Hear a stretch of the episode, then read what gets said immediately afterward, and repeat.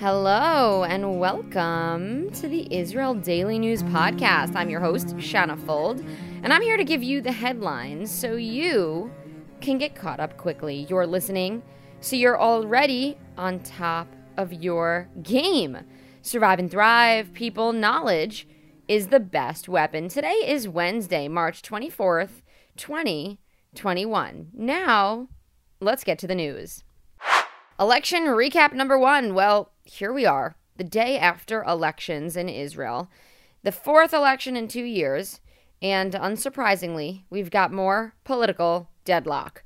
Turnout in yesterday's election came in at around sixty-seven percent, down from about four percent in the last elections. Now, for many countries around the world, sixty-seven percent is good, but for Israel, it's actually pretty low. It's possible a large sum of Israelis were tired from having to keep going to the polls every few months, so they just stayed home. Signs of a low turnout worried satellite parties who were on the brink of the electoral threshold in the final polls leading up to Election Day. However, these parties mostly exceeded their own expectations. With eighty-eight percent of the vote counted now, centrist Blue and White has won eight seats, center-left Labor seven seats, and left-wing Meritz five. As it stands right now, with eighty-eight percent of the vote tallied, the pro-Netanyahu bloc of parties has fifty-two seats. The anti-Netanyahu bloc is at fifty-six seats. Naftali Bennett's Yamina has seven, and the Arab Ra'am party has five seats in the incoming Knesset. Netanyahu would need this party's support for a majority. Yes, the Arab party would be needed for his majority. A Yesh Atid party official says that Yair Lapid spoke with Ra'am chair Mansour Abbas probably about joining the anti-Netanyahu coalition, but Abbas disputes this claim. Tuesday was nothing short of a tumultuous day for Israel. In addition to the nation's fourth election in two years, the Israeli Air Force struck targets belonging to terrorist groups in the Gaza Strip on Tuesday night. This was in response to a rocket that was fired from Gaza and landed in Beersheba while Prime Minister Netanyahu was holding a campaign rally in the southern city. This served as an opportunity for Netanyahu's right-wing rivals Naftali Bennett and Gideon Sa'ar to go after Netanyahu, claiming he is submissive to Hamas, citing specific things like giving them vaccines with no agreement for any sort of peace in return.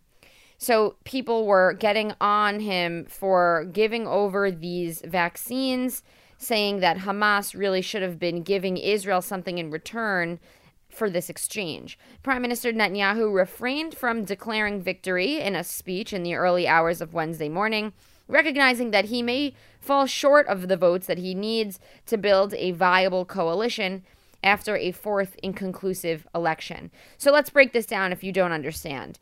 In order for Netanyahu to move forward, his party needs support from other parties, and that would be called a coalition.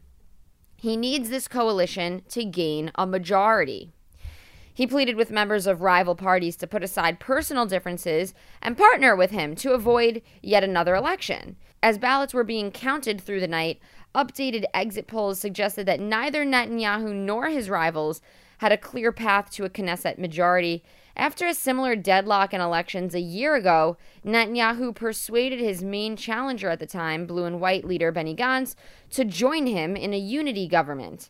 His speech this time appeared to mark the opening move in a similar effort to persuade political rivals to ally with him, although it remains unclear as to who would want to put themselves in that position, since Gantz was promised the seat and never made it there. Not only did Gantz, Benny Gantz, never pick up the prime minister chair in the rotation, he was supposed to be number two in the rotation, but the two agreed on next to nothing the entire year, and ended the partnership without coming to a state budget, which has left thousands of people and numerous organizations around the country without any structure or finances to continue their work. Israel Daily News podcasters, if you've been enjoying this report, support it so it can continue to come out daily. You can send over a monthly contribution at anchor dot f m backslash Israel Daily News backslash support, we have one central link in the show notes, which you can click on, and it'll take you to the page where you can put in your details and feel good knowing that you're supporting independent journalism. You can support us by sending over a contribution of five dollars or ten dollars a month, leaving us a review on Apple Podcasts. You can share the show with a friend, or you can follow us on social media at israel daily dot news, as well as Shanafold, that's S H A N N A F U L D, and you can also fill out our survey about this podcast. If you're tired of hearing this announcement, it may be a good time to contribute. Also, we are going to be broadcasting on Clubhouse. I'm going to try it at some point today. I think after the show goes up and edits, I'm going to do some of the stories live on Clubhouse. You can follow me at Shana Fold there. Now more on the story we just mentioned. An airstrike was conducted on several targets in the Gaza Strip following a rocket launch that landed in Beersheva. Prime Minister Netanyahu, who was giving a speech in Beersheva at the time, was ushered away by security and taken to a safe location. This was not the first time rockets have been fired at Netanyahu's campaign events. The prime minister's reaction to the attempted rocket attack has given his political opponents much ammunition in the final stretches of campaigning for the election. Naftali Bennett did not hold back, accusing Netanyahu of being weak on the issue of Hamas, declaring that his Yamina party is the only right-wing party that will effectively stand up against terrorism. New Hope leader Gideon Sa'ar chimed in, criticizing the prime minister for giving Hamas COVID vaccines. We'll have our political analyst Juan Antonio Caldez Rodríguez from Spain join us for an election breakdown at two p.m. Eastern Time today and eight p.m. Israel Time. Join us live on Instagram at israel daily dot news for that breakdown. We're going to be live for about twenty minutes. If you're not familiar with Instagram and you need help finding the interview, contact me at shanafold at gmail dot com and I will help you find it. My name has two N's in it, S H A N N A F U L D at gmail dot com. The United Nations Human Rights Council is approving an arms embargo against Israel that passed with a vote total of thirty-two to six, but with an undertone of disapproval from Israel's new partner in the Gulf, Bahrain. Bahrain simply did not show up for the vote. That was their undertone of disapproval. The accountability resolution calls for U N member states to refrain from transferring arms to Israel because they may be used to abuse international human rights laws. The language that is used in the resolution is some of the harshest against the Israeli government that the Human Rights Council has ever approved. This is the first time that the Bahraini delegation has ever missed a vote regarding Israel in the Human Rights Council. Many see this move as a message of solidarity with Israel after signing the historic Abraham Accords peace treaty in August. The Middle East Quartet of Mediators, that includes the U S, the United States, Russia, European Union, and the United Nations, are in discussions about reviving negotiations between Israel and the Palestinians to push for a viable two-state solution. We are in historic times, people. It is the first time the quartet of envoys have formally met since September of twenty eighteen.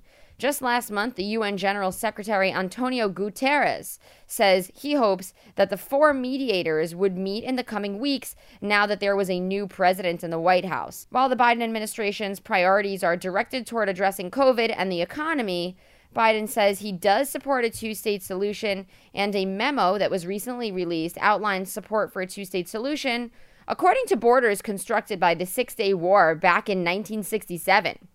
The Biden administration also emphasizes the importance of continuing to urge countries to normalize relations with Israel, but that normalization is not a substitute for Israeli-Palestinian peace. The leader of the ISIS terrorist group in the Sinai Peninsula, Mahmoud al-Hamadine, was killed after clashes with Egyptian and Bedouin forces close to the Israeli border. Hamadine was widely known as the most dangerous terrorist in Sinai and responsible for the deaths of hundreds of civilians and Egyptian soldiers.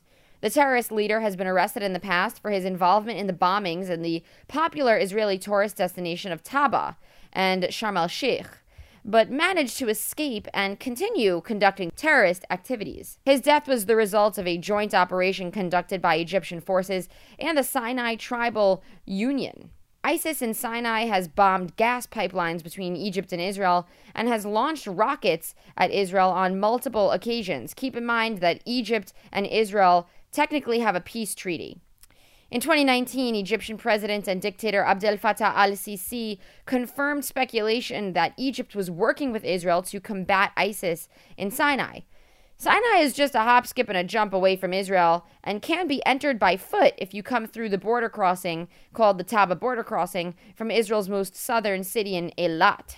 I've actually been through this border crossing. It was quite an experience. I had a very anti-Semitic moment on the other side of the border. You can reach out to me to find out what that is. But I'm mentioning this story because the geographic proximity to Israel is just so close, and so many Israeli tourists are going in and out of Sinai for good times and vacations. So I just wanted to bring some awareness about the unrest in this area.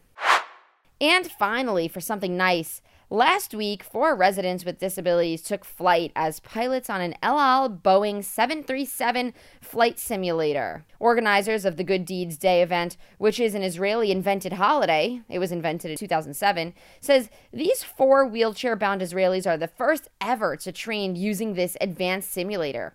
The co-pilot seat was replaced with a wheelchair, and a ramp connected these pilots for the day to the simulator. The flight was the same as it's always operated for training pilots. That's all according to El Al and A D I, which is an organization that provides rehabilitation for people with disabilities. All the participants finished out the day with certificates showing they completed the course. The El Al attendants say this marks true equality. All right, well, that's it for today's show. Today is Wednesday, March twenty-fourth, twenty twenty-one. Tel Aviv has a low of thirteen degrees Celsius and a high of nineteen degrees. That's fifty-six degrees Fahrenheit for the low, going up to sixty-seven degrees for the high. Subscribe to the Israel Daily News Podcast on Spotify or Apple Podcasts or wherever you're hearing it from. I am everywhere. Don't forget to sign up to our Israel Weekly News Wrap. It's a newsletter with the top five stories coming out of Israel from throughout the week. You'll also get the Cliff Notes version of our original stories, investigations, and interviews. You can sign up by using the link in the show notes. Thank you to Miles Gilbert, Benny Forstad, and Kobe Kapner for your contributions to the research and writing of the news. Let's hear Memories by Eugene Korlap. He's a fan favorite for the Israel Daily News. Have a great and productive day today, okay, guys? Keep the energy up. Just a few more days before Passover begins. If I were young, I would marry you. There's not a thing that I wouldn't do for you.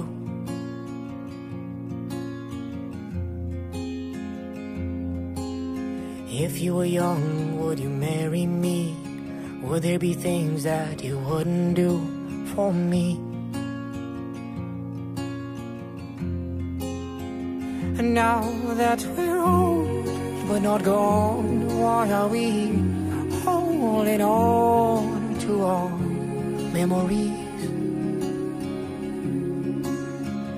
Has our time come too soon? Are we forever doomed to live through memories?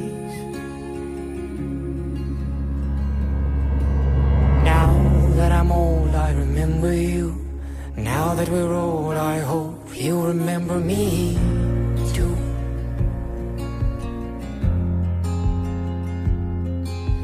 Recognize this, I'm in front of you. Recognize this, that I'm singing this song for you. Now that we're old, but not gone, why are we holding on to our memories? Has our time come too soon? Are we forever doomed to live through memories?